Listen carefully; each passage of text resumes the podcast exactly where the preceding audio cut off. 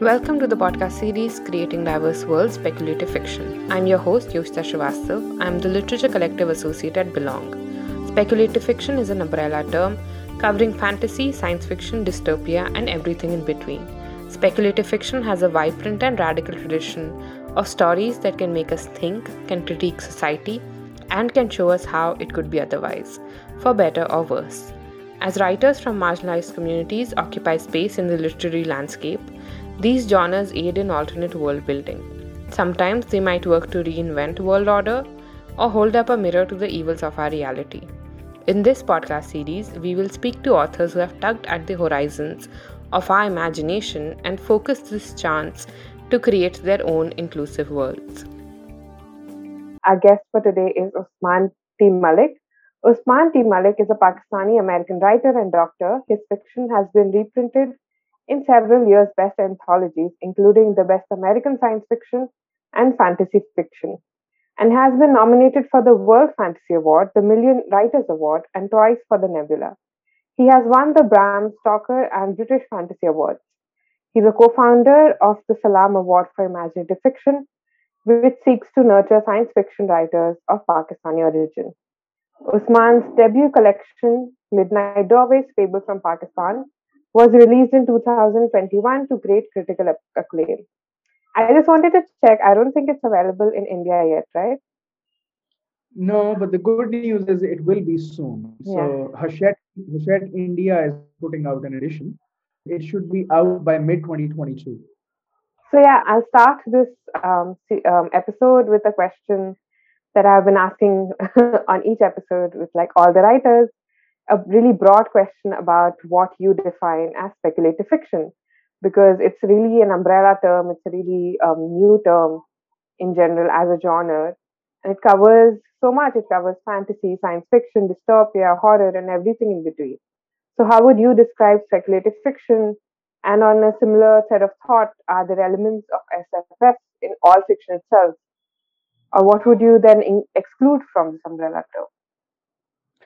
So speculative fiction, is like you said, a relatively recent term, and the genre of science fiction itself is actually a very modern genre, if you think about it, in terms of its definition and its delimitation. If I'm not mistaken, the term science fiction only started being used in the 1930s, I think, or 1940s. And it's really a Western label on a genre that has obviously existed for thousands of years. So it's just an imposition. It's another colonial imposition, if you will, or at least imperialistic imposition, if you will. When we talk about the idea of science fiction, what it is, what the genre is, again, keeping in mind that it's an imposition from if we are to define it, then it would be an imposition from a Western culture. It's a marketing term, right? All genres are marketing. When we label a genre, we label it so because it's a way of marketing things to audience. So speculative fiction or science fiction for me has always been about thought experiments, about a literature that really focuses or at least yearns for a sense of wonder or a sense of awe. I recently wrote the afterword for Hachette India's edition of Midnight Doorways, my book, my collection, that's hopefully coming out in India this year. In the afterword, I was again brooding on this question, and I said that if realist literature looks for the extraordinary in the ordinary, science fiction or wonder tales look for the ordinary in the extraordinary. And so that's what I usually think about when I think about science fiction or speculative fiction. Yeah, that's a great line, and that does make a lot of sense, and does spark a lot of thought. But going forward, as you mentioned, speculative fiction is a much more Western imperialistic concept. And in an interview for the Lahore Literature Festival, you point out that Pakistani short stories have largely been in the arena of realism, I think similar for Indian literary tradition as well. Progressive Writers group and everything has always been more direct social commentary. In general, although I believe speculative fiction as a label might be Western or imperialistic or something pretty decent, but it's not like we didn't have fantastical stories or mystical beings in our context. We did have them since a pretty long time. You only use the imagery of the jinn in multiple stories. Can you tell us a little bit more about the history of speculative fiction, or not label in, but in general, in that tradition of literary, in that literary tradition, if you have any old Pakistani writers or a tradition of that kind of fantastical writing in Pakistani literature? Sure. So, there are two prongs to this answer. The first one is, Ellen Kushner, who's a very well-known fantasy writer and used to be an editor of science fiction and fantasy in the 70s and 80s. Ellen Kushner once commented about this, that people often talk about the fact that science fiction or speculative fiction is as old as the Epic of Gilgamesh, right? We say that in the Babylonian times or in the Assyrian times, we have stories going that far back to this. I'm sorry, not Assyrian, but Sumerian times. We have an Epic of Gilgamesh, which is a fantasy epic. But, the thing about that is, to people who lived in those times, people who told this story or these legends, often they believed them. So we can't say prophetic stories in the Quran or miracle stories in any religious text or the Mahabharata are fantasy epics. I'm not sure that would really be true, because I think there is the line between reality and supra-reality. In those lines, preternaturalism were not as well defined as they are today. So people believed them. And even in India and Pakistan and Bangladesh and South Asia in general, we still have people who believe in magic and perform magic all day long. So, so that's one prong. We have to keep that in mind, that when we talk about literature that may be speculative from our part of the world, was it speculative in its inception, or is it speculative to us now? So that was one thing I wanted to just have our listeners keep in mind. The second aspect would be, of course, we have a great tradition of wonder tales and fantastica in the Indo-Pakistan, and I shouldn't say Indo-Pakistan, the South Asian subcontinent, as well as all over the world. I don't know how many people know this, but the Arabian Nights, that great example of wonderful, wonderful stories, there are scholarly pieces on this, and there is plenty of evidence that the Arabian Nights was probably inspired and even took its shape from a great old Indian epic with stories within stories. And I'm forgetting, I think it's called The Sea of Stories or something like that. I'm forgetting the Urdu/Hindi term for it. But the Arabian Nights took its shape from the Indo-Pakistan subcontinent. As its own origin. So wonder tales are very old, and if we discard speculative fiction and go back to fantastica or fantastic tales, we've had a huge history. And so, we can start counting, and we would be sitting here all day just counting all our old epics. You keep in mind Indo-Pakistan only, then you have Central Asian influences, then you have Bengali influences, then you have Nepalese stories, then you have, all this area was rich with folklore and tradition. I don't think we could ever be done counting them. If we talk about the history of speculative fiction from South Asia as a modern phenomenon, well then, we can go back to Rokeya Sakhawat Hossain, Begum Rokeya, who wrote Sultana's Dream, which is now held up as a great example of feminist science fiction. 1910, I believe, I want to say, is when it was written. And then we can move all the way up to today.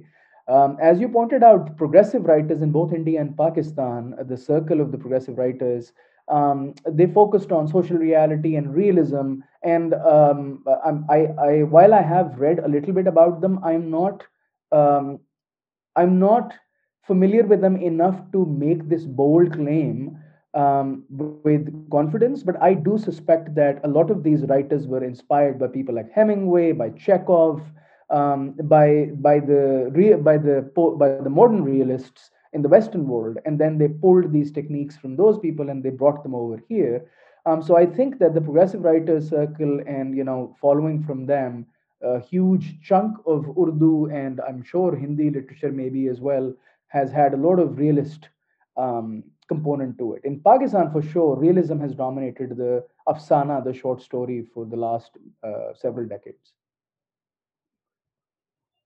Yeah, thank you so much for pointing that out. I hadn't thought of it that way, that the fable, like the legends of that time were truly true to them. It was not really speculative for them. That's a great point. Yeah, and for sure, I think realism across South Asia has dominated to a great extent because of its import from modernist American literary traditions, and also because of all the social and political strife of that era. But in like following the thread of thought about South Asian fiction in general, you've also contributed to the latest volume of the Volanza Book of South Asian Science Fiction. South Asia can be a little tricky term because I believe as a label it can be a little reductive for a region that has so much cultural and regional diversity, as you pointed out, to be reduced to just one bigger umbrella term, South Asia. But I'm still curious if you see any common trends or features of a South Asian literary SFF tradition similar to cultural literary genres such as Afrofuturism or Silk-Punk. How would one then define the features of this label, South Asian SFF? So, the person who would give you the best answer for this is probably someone like Tarun Saint, who is a true scholar, and Anil Menon probably would be a wonderful person to ask this question to. I don't consider myself critically proficient enough to really give you an exhaustive answer. But, again, the first thing we got to think about is when we say South Asian, what do we mean? Like you said, so Pakistan, Sri Lanka, Bangladesh, India. So then we talk about India. Well, India is not one country. Pakistan is not one country. Bangladesh is probably not one country. And Sri Lanka probably isn't one country, right? I mean, you've got demographic, you've got marginalized people, you've got regional areas. Aitzaz Ahsan, the Pakistani politician who was in government many years ago, he wrote a book called The Indus Saga when he was in prison, and I'm forgetting which government he was in prison under. But in the Indus Saga, Aitzaz Ahsan made the argument of the fact that, well, we all know that the word India comes from Indus, and one of the great ironies of history, the Indus is in Pakistan now, right? Yeah. One of the great ironies of history. So India is basically in the Indus area. If we are to call India, that would be Pakistan. So every Pakistani is Indian by default. It cannot be otherwise. And people don't want to hear these things in our political circles, but it is true. So that is the word India comes from Indus. Yeah, it is the Indus Valley area, that was the first line of defense for the greater India area when Central Asians used to invade us. So, who's Pakistan or who's India or who's Bangladesh, right? I mean, so when we talk about that, we talk about Balochistan, we've got Kashmir, we've got NWFP, which is now called Khyber Pakhtunkhwa. Then we've got the southern India. Then we've got, Bengali science fiction. So where do we go and how do we tie them together? I think what ties us together more than anything else is probably colonialism, actually, more than anything else. It is the political division caused by colonialism that binds us together today more than anything else. So that is something to, I guess, ponder when we talk about South Asian. And then even in, I'm from Lahore, right? So a lot of my stories are set in Lahore. The other day, I live in this posh area in Lahore. I live in this nice upscale area in Lahore, and I'm sitting in my nice house in my clinic, and I'm talking to you. And then I go out on the street. And yesterday, I was passing through this really congested area of town, and I was really annoyed by traffic, as we all are. And I caught myself thinking, I am not telling these people stories. Yeah. I can't. I can only tell my own story. These people have to tell their own stories. I can observe and I can report, but that would be my story. That would never be their story, so I can't claim to represent them. So similarly, South Asian science fiction, no region, not even South Asia itself can claim that this, technically that we represent anything, because it is the individual people's individual stories. So that is something I've been thinking about recently a lot in terms of whose stories we tell. We only tell our own stories. We don't tell anyone else's stories. So again, colonialism ties us together. Partition ties us together. The trauma of partition ties us together like no other trauma. No matter which way we lean on the question of partition, the fact that it happened was a great rupture in identities and in a lot of other ways. Partition ties us together. Poverty ties us together. This rapidly escalating divide between the rich and the poor, climate change, these things now tie us together more than anything else, rather than a speculative tradition, in my opinion. Yeah, I agree. I agree a lot with the fact that we can't tell everyone's stories, and in general, I don't think even just staying in the same country or even in the same state or even in the same region doesn't really ensure that everybody's having the same experience. I guess that is a pretty great point. You can only tell your own stories. But this is a question that I thought of, that I was thinking about when you talked about telling your own stories. And in general, I wanted to know if, about stereotypes in thinking of you write kind of in both traditions, and you have also lived in America. So do you have any, a lot of people have a lot of issues with how exoticized the South Asian continent is in Western literary tradition. And I'm not very sure about how speculative fiction, presents South Asia. So have you read speculative fiction of white authors where you think that the representation was not well, or are you tired of any tropes or stereotypes? So, it's the question always comes down to, for me, I think the natural segue from this question would be the next question of appropriation, right? Yeah. That would be the next segue, and it would segue into that. And, I think about that, and I am a moderate when it comes to those sort of ideas. I'm generally a moderate in terms of how I think about how we should handle most of our problems. But one thing that I think about often is I've never had an issue with a white person writing a story set in a brown country, or writing brown characters or black characters or whatever. And similarly, I don't expect as a brown person to be questioned about the white experience or the black, because, any writer, I come back to this point again and again. It is if you are if you are forcing yourself, or if you are pigeonholing yourself in a situation where you end up being called an appropriator, you probably haven't done your job well. You're just not a good writer. Good writers aim for authenticity above most other things. So a good writer is someone who has lived in Delhi for 2 years and writes about Delhi. Well, sure, it's part of their lived experience now. They should write about Delhi. If someone lives in Lahore and they're a white person, I am not going to ask them not to write about Lahore. But then the question is, a white person sitting in Florida, can they write about Lahore without ever visiting? No. What are you going to write about? You don't freaking know what Lahore is all about. You don't even know what the city smells like. Yeah. You've never been on a train being elbowed by 20 people from a side, or be sitting in a train and someone comes, say, I'm going to vomit, give me a room. And the person goes and just grabs a seat, breaking the queue that way. That's how you can't write about something you don't know. Mm. And so, in writing circles, we often say this the horrible advice, in my opinion, write what you know is boring. You're a freaking accountant sitting you're a banker sitting in a bank. What are you going to write about? Write what you are impassioned by, because then you will go out and you'll seek answers. You'll be curious about the people that you're going to write about. You'll be curious about your own family if you want to write about them. People write about families because often, or, you know, we have this trope in South Asia of monsoons and weddings, right?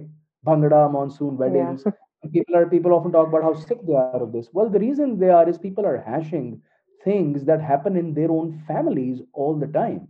And they have no new angle, because you're sitting in these big, rich bungalows and you're talking about these either you'll be writing about a rich elite circle or you'll be doing poverty porn. Yeah.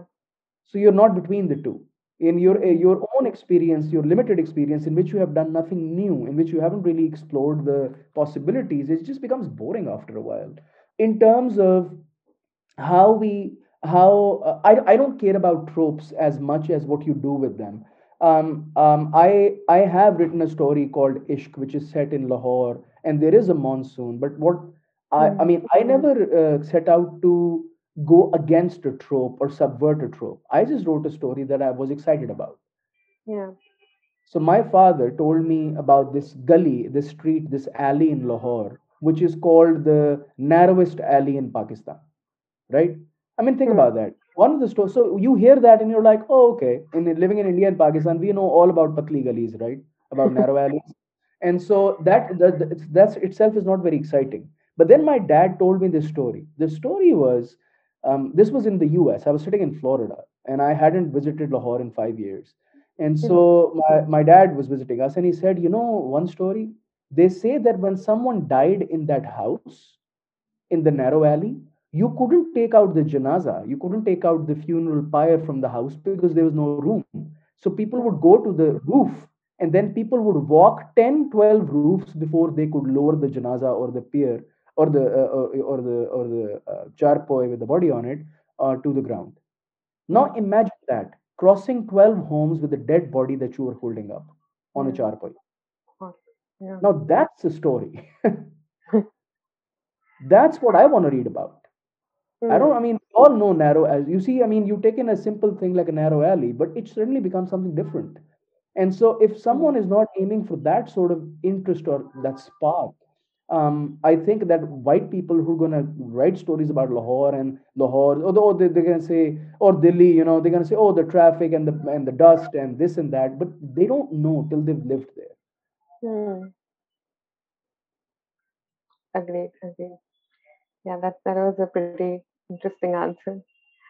And I think just continuing that, the advice that you were giving, or like the thought, or the discussion we were having of writing in general, the next question also I think flows in that area of expertise about how speculative fiction is defined by its world-building aspect and the creation of an alternate universe. And after reading several of your stories, I was intrigued by the combination of scientific facts, cultural images from the US and Pakistan, real-life political strife in your stories, like the vaporization enthalpy of a peculiar Pakistani family, the pauper prince, and the eucalyptus gin. Is there a process you follow for your world building, or do you have any advice for aspiring speculative fiction writers to help them build their own worlds? So the secret to my world building is I don't build any worlds. I just take stories and I set them in surroundings I already know. I have done stories in which are completely alternate, but in a where I had to invent the world from scratch, I've done that. I think maybe in one or two stories, but mostly I set stories in real locales. And so the question of world building as to how the world operates, someone was saying the other day, someone who read my collection, Midnight Doorways, they were saying that these are the strangest stories I've ever read. Malik's use of magic realism against ordinary things is just weird, and I've never read this before. So I basically just take a realist setting, a realist world, like the real world, a world that I know quite intimately used to know quite intimately when I was growing up in Pakistan, and I just set my stories there. So for me, the question of world building becomes easier, and I think that a lot of people can do that. You can take places that you know and superimpose another reality on them. In one story that you might not have read, which is in Midnight Doorways, it's called The Wandering City. And in The Wandering City, it was a story that was published on CSI, Arizona State program called CSI. And in the story, in Lahore, in the real Lahore, a city that wanders all over the world comes and settles smack in the middle of old Lahore. It sort of just appears there magically, and one day people wake up and there is this city there, a small city. And so I literally took reality and superimposed another reality on it. I mean, literally, I literalized the metaphor. And then what happens? What happens to people who live in that area? What happened to people who lived in that area? And then you take it from there. And then you take that idea, whatever that idea is, whatever you've done, whatever introduction you have made of this magical element, and then I slowly respond to it. My hyper-reality, of the story, which is the realist element of the story, the people who lived in that area, your chowkidar, your guard, your family, your people who, your cobbler, your shoemaker, your rediwala, your mataiwala, how are they going to respond to a city that lands smack in the middle of Lahore? And that just allows me a jumping board from where I start, and I just take that idea to its logical conclusion. So in that story, and I'm sure a lot of our Indian listeners know Imran Khan, who former cricketer, now Prime Minister of Pakistan. Prime Minister Imran Khan has a famous line. So in that story, when this magical city lands smack in the middle of Lahore, the army shows up, and then there are these vendors and shopkeepers, and then the first thing Imran Khan says on air is, "Ghabrana nahi hai." Yeah. That's the first thing he says. So that line for Pakistanis is a political joke. It's a meme, right? Yeah. And so you take that reality and you respond to it as, you take that magical imagery and your hyper-reality responds to it. That's how I build my worlds. Mm. But I feel like in horror and like weird and uncanny, it's a lot more terrifying to read stories that are closer to your reality. Personally, I would be a lot more scared of yes, like... Yes, you're absolutely correct. The best horror that I've noticed almost always is set in the real world. It's in alternate world horror, you can do it. But for some reason, even as a kid, it didn't work for me as well as horror set in the real world does. Exactly. Because then like you go to sleep and then you can imagine that like something is crawling up your wall. So, the funny thing about that is Freud has an essay on that. So Freud wrote an essay called The Uncanny. And the German word for, which I can't remember now, the German word for uncanny has roots both in the familiar and the unfamiliar. The German word for uncanny is the same word for home. Oh. So if another shade of meaning of that German word means exactly the opposite, something you don't know. So horror, true horror, is the inversion of the familiar. That is when people get this uncanny feeling, and that is when dread works best. When something you always know, I don't know how many of you or your listeners, I don't know if you ever had that dream, but as a child, and I know my own kids have had this dream in which they wake up and there's something scary in the house. So they run to their mom, and the mom has a blank face, or the mom is a monster. Then they run to their mom, to their dad, and the dad is a monster. He pulls off his mask and there's a monster there. So it's a very common dream. I had it when I was a kid. There are actual animes about it, and my sons had them as well. So true horror is the defamiliarizing of the familiar. When something is already in the house. The house was already haunted, you just never knew it. I think I've also had that dream. I've also seen it like in a lot of films and like cultural media of depiction of that dream. Yes. I guess we're talking about horror and the uncanny. I know that your stories do fall under like horror, dark fantasy, uncanny. And as a genre, it has been used to signify human fears or societal anxieties. Even with your stories, you touch upon the horrors of the real world, societal injustices, and repercussions of the climate crisis. Why did you choose to set your stories in an alternate, darker world than a more realistic depiction? And in general, why do you think horror or the uncanny provide fertile ground for or societal commentary or social commentary about injustices? So, you know, there are honestly on every panel at horror conventions, you know, this question comes up. Horror as a lens to look at society through. And so, you know, for us people who live and breathe in the world of horror craft, so to speak, or horror literature, so to speak, we've talked about this at length. There are many, many answers to that. I'll give you one answer. I've often found that my answers differ. My answers depend on what I've recently been thinking about or read. And I use that thought to guide my answers to such questions. So recently, you know, a friend of mine at a panel at the Worldcon in DC, someone mentioned Douglas E. Winters' famous quote. There is this famous quote that has sort of been bouncing around in the horror community for a long time.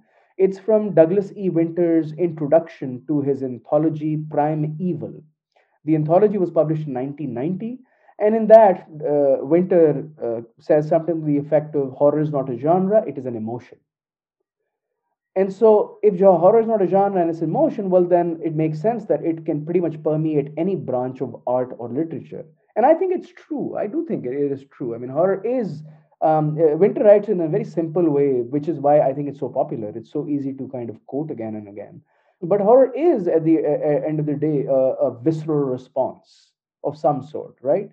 And so when any society goes through tumultuous times of any sort, there is actually, I want to say it was in communist Russia, but there was this article that I recently read in which this person who had studied the dreams of people and the literature from that time, they noticed that in an authoritarian regime, the dreams of the citizens changed. I mean, think about that. That's such an interesting thing. People were dreaming differently under an authoritarian regime. The way their dreaming brain changed. And so that's how deeply and how subconscious this fear of insecurity or threat to survival or, you know, repression can go.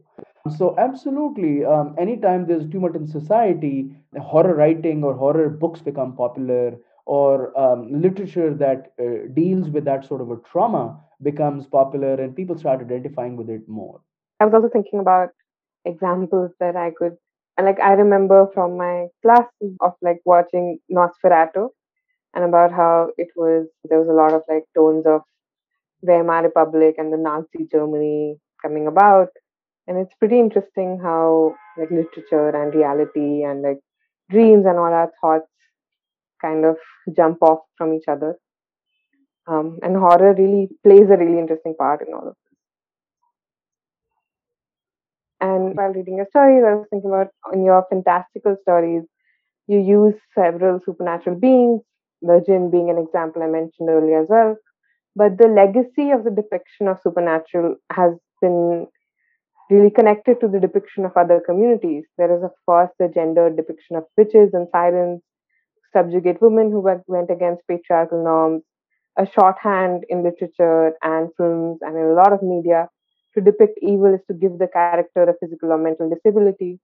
How do you grapple with this legacy that horror and like supernatural, fantastical, I think literature has, and do you think we are seeing a change in this kind of commentary in the contemporary works?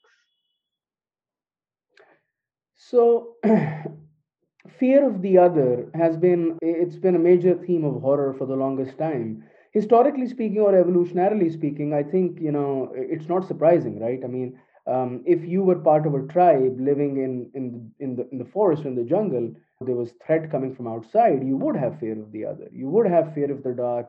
You would have a fear of an attack by people that you only remotely know or don't even know at all. And so it was a threat to people's survival. But as the world changes, so do the norms of art and the way we approach that change, as they should. Nothing is ever stagnant or static. So people with, as a medical doctor, I know that people with disabilities or people with disease evoke a visceral response in seemingly healthy people. And the reason why kids bully someone with a disability, or why healthy people in a hospital kind of move away from someone who's sick, is because it's a reminder of mortality. Yeah. I think there are two things, right? There's fear of catching that disease, historic, and well, not even historic, even contemporary. Now we have fear of catching COVID. So if we hear someone sneeze, we move away. We don't want to be close to them. We fear them. And so that is where it stems from, this fear of catching a contagion, or because that person's disability reminds other people of their mortality. So that is where it stems from. And the question is, what do you do with that? As human beings, you have a right to what you feel, but do you have a right to act towards them in anything less than in a compassionate way? Well, no, you don't. You can't control your inner thoughts or your feelings. You can control your actions. So the legacy of horror, I remember this story. There was this famous, I'm not going to name the editor, but this famous editor in England used to edit this series of anthologies. And in one of their best of anthologies, the opening story was about this British couple who go to, I think it was Greece, right? And the entire story was about how this these Greek drivers, or I don't know, boatmen, they kidnapped them and tried to rape the white woman, and they tried to kill them. And that was the story, and it was in the best of horror. That was it. That was what the story was about. These couple of Greeks, are trying to abduct these foreign tourists. And that's fine. I do get it. When you're in a different country, you are, especially as we all know, in Pakistan and India, you can get mugged, you can be kidnapped, you can be killed. And we know these things happen. But the fact that this entire story was about that, and how they were depicted right from the beginning, you kind of knew that this was coming from a place of xenophobia and racism, rather than a genuine respect for a different country and a kind of understanding, bad things can happen anywhere in the world. Well, I think how we people today, horror writers living today, deal with this legacy is how Victor LaValle, I'm sorry if I'm mispronouncing his name, I think Victor LaValle, how Victor LaValle did this with H.P. Lovecraft. We all know Lovecraft's views on Black people, right? So yeah. Victor, who is a Black person, a tremendous Black writer, he wrote a wonderful novella called The Ballad of Black Tom, I think, which is a subversion and a response to an H.P. Lovecraft story. And Stephen Graham Jones wrote The Only Good Indians, a tremendous book. He just won the Mark Twain Award for that.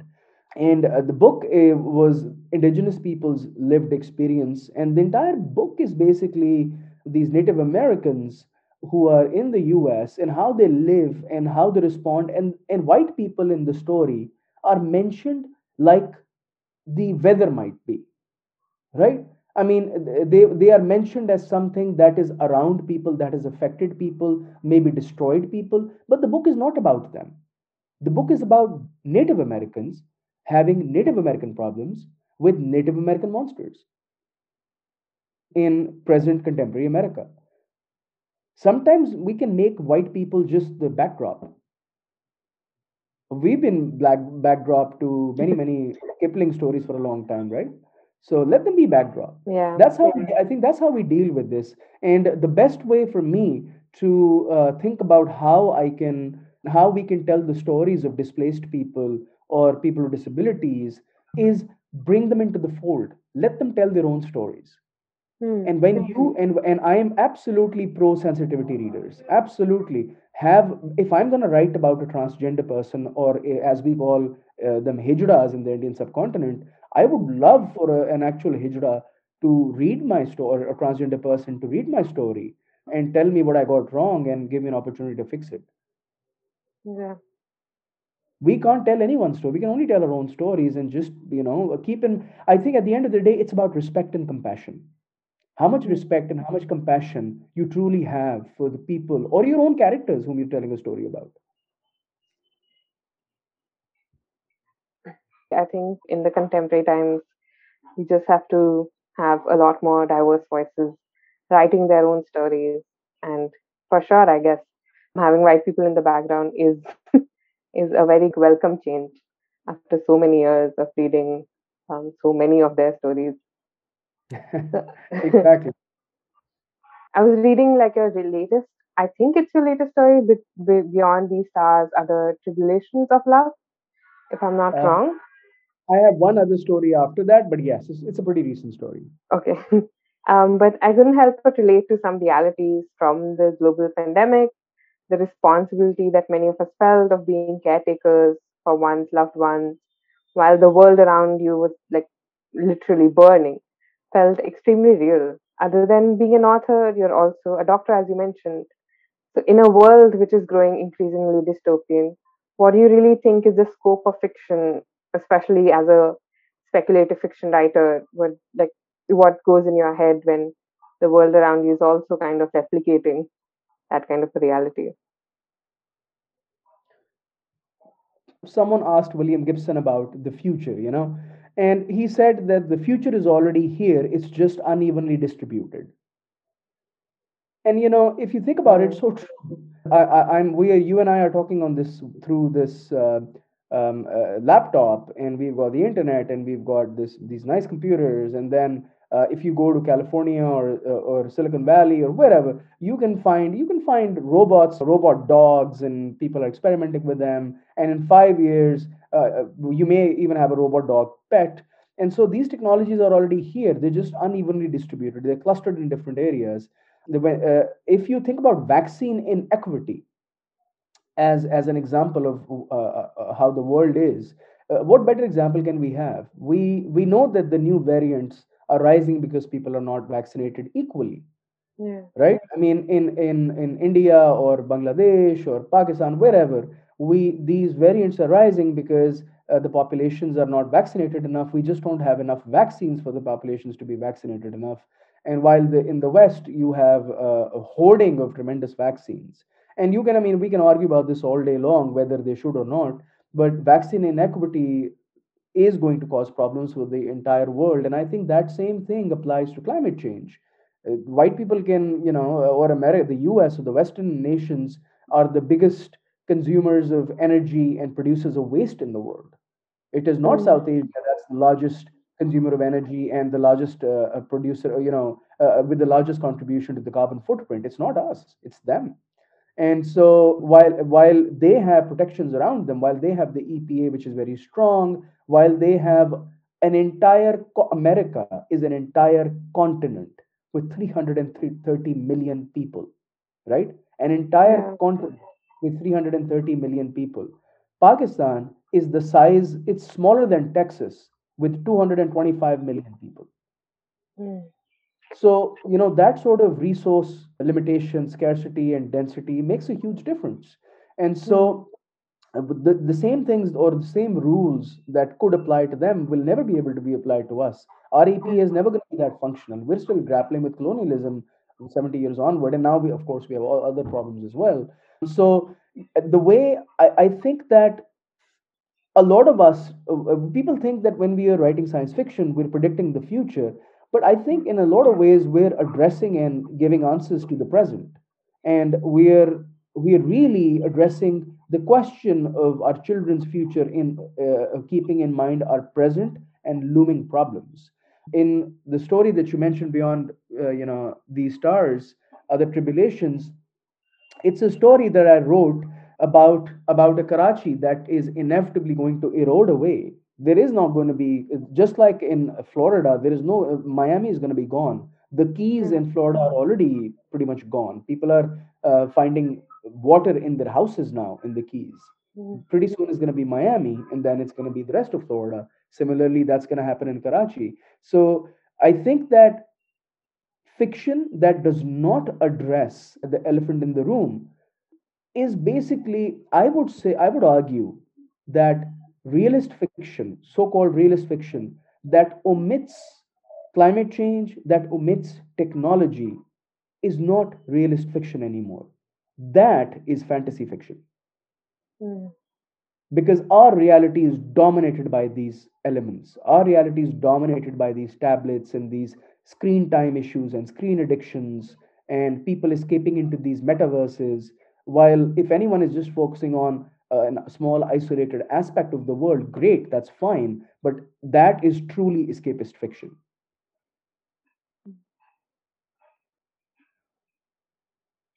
Yeah, all across, like, speculative fiction is not very speculative anymore. Everything does seem to be happening at the same time. And I feel like, I had a conversation recently with someone and they were pointing out how dystopia is also pretty relative.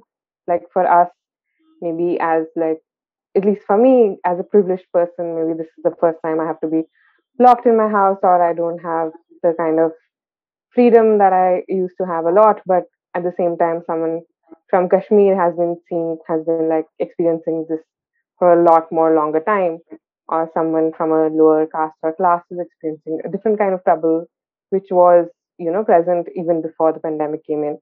So calling anything dystopic is also a real problem. I think everything is kind of relative.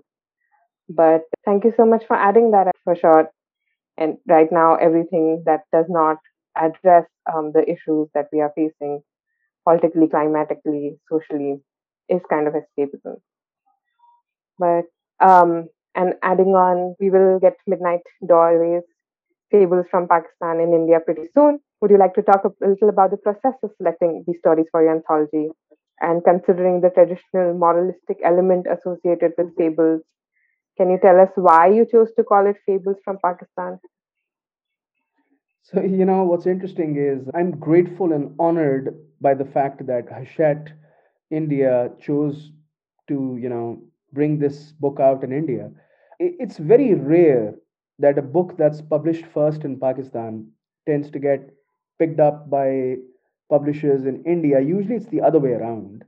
And so it's kind of a little bit of a moment of pride that this book was totally selected, produced, designed, everything was done in Lahore. And as I'm sure you know, the publishing industry in Pakistan is not as thriving, but the publishing industry in Pakistan is in English is very nascent. When you go to regional languages, it's a thriving industry. It's a brilliantly thriving industry in nascent languages. In native languages. But when it comes to in English, it's a very nascent industry with lots and lots of problems. You certainly can't make a living as a writer. Writing in English in Pakistan, unless you're doing other things too. But Fables from Pakistan, the interesting thing is when Hachette, decided to put this out, they acquired the book, and the book was going to be brought out in India. So they reached out to me and they said, we'd like to remove the subtitle Fables from Pakistan, because for obvious reasons. They said in our market, paperback market, Fables from Pakistan is going to be a problem. So would you be willing to change the subtitle? And I said, well, how about Midnight Doorways: Fables? I understand why, the contemporary Indian environment is the way that they don't want the word Pakistan there because of multiple reasons, and I get it. Yeah. But it also, and I addressed this in my afterword. They asked me to write an afterword to the book, and I wrote that, and it's at the end of the book where I talk about this issue. And then in my afterword, I argued that the reason for the existence of these stories and for my selection of these stories is precisely the reason they had to remove the subtitle from the cover. And these are fables from Pakistan. Indians should be reading Pakistanis. Pakistanis should be reading Indians. That back and forth of art, that back and forth of everything needs to be an open river. If our land has been separated, that's fine. We can't keep crying about it 70 years on. But our art, our people, our Sikhs, our Hindu, our Muslims, our Dalits, whoever, that communication between our people of our country, people of this land should never stop. And this idea that there's a blockade in place between post in India and Pakistan, no book from India can come to Pakistan, no book from Pakistan can go to India, that is horrendous. So Fables from Pakistan would have been a very useful title in a different time, maybe in 2010. It would have been a great title, but currently it's not. It's fallen out of favor using the word Pakistan. So that's one. Two, fables. A fable, if you look at the word fable, it's not just a story in which animals talk and there's a moralistic lesson. A fable is really a lie that tells a truth. I chose to define it as an outlandish lie that narrates useful truths. And my stories do two things, I hope. One is they do depict my truth, the truth that I know, that I've lived, that I've grown up with. And second, the word fable carries with it connotations of all the stories from our part of the world. The stories that we listened to growing up, the stories from the Mahabharata, the stories from Arabian Nights, the stories from Amir Hamza, from Umru Ayyar, all of that. So it has that connotations. And I think in this, in a region, or at least in Pakistan, in a country that's dominated by realist literature, such fables are important. They set a precedent for future writers as to how you could use story to tell different kinds of stories. You don't have to stick to one format or one genre. You can be all over the place. The brilliant writer Karen Joy Fowler, who wrote the Jane Austen Book Club, and Karen's written, she was a Booker finalist for We Are All Beside Ourselves, again, a realist story novel. All her short fiction is actually fantasy. Very few people know that. Karen is a well-known name in the fantasy circles. So, you know, or be free, go all over, explore everything. And so, you know, we ended up going with Midnight Doorways stories, which is fine. But as long as people read them, I don't care what you want to call them. I did not know this fact that they have like removed fables from Pakistan. Also, it's also pretty interesting that in India, the reverse publishing trend is dominant. Like we have a lot more English literature dominance than native or like other language literature. I think publicity at least is a lot more for English literature. That's a pretty interesting trend. I don't know why. Do you have any thoughts on why that's reverse here? Well, you know, India has a huge English reading population while Pakistan does not. I think that historically, Pakistan did not. I will say absolutely that is changing. I do think that literacy in Pakistan has gone up quite a bit now compared to what it was. I mean, of course, again, I'm a privileged guy sitting in you know, this posh area of Lahore. You go outside Lahore and the world changes very dramatically. Yeah. And so I can't really speak. But I do think overall, my feeling is that the English reading populations have gone up. When I was a kid, very few interesting books written by Pakistanis, or even books from other countries, very few of them as a teenager could I find that I thought were interesting. My reading was almost entirely in Urdu till I was in class 7, I think. So I was very proficient and good in Urdu. I was a good deep reader. And then I switched to English around my O-levels and I sort of lost most of my Urdu vocabulary. But I think in Pakistan too, let me be very clear, in Pakistan too, while the indigenous best literature in Pakistan is still being written in native languages, in indigenous languages, in the media, most of the time you'll hear about works in English. Only in Urdu circles or in Urdu akhbars and Urdu newspapers will you read more about the Urdu phenomena, the new phenomenon in Urdu, which is a work of art. Yeah, interesting. Thank you for providing that insight. And I would like the last question that all the episodes end with is like a couple of recommendations for the listeners.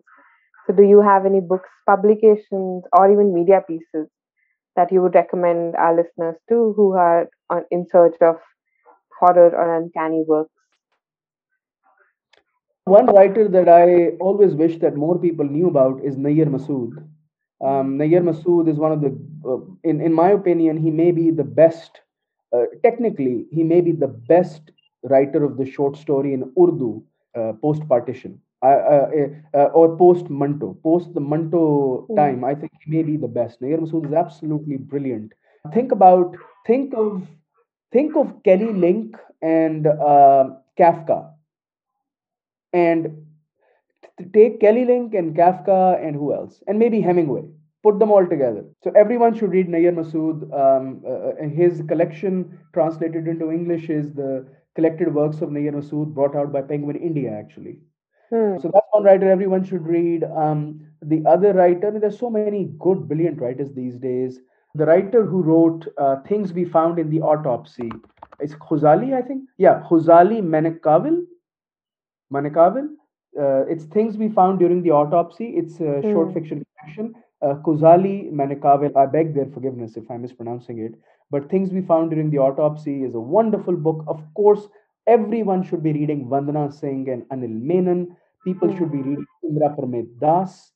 People should be reading Jaya Prakash Satyamurthy. People should be reading Vajra Chandra Shekhar.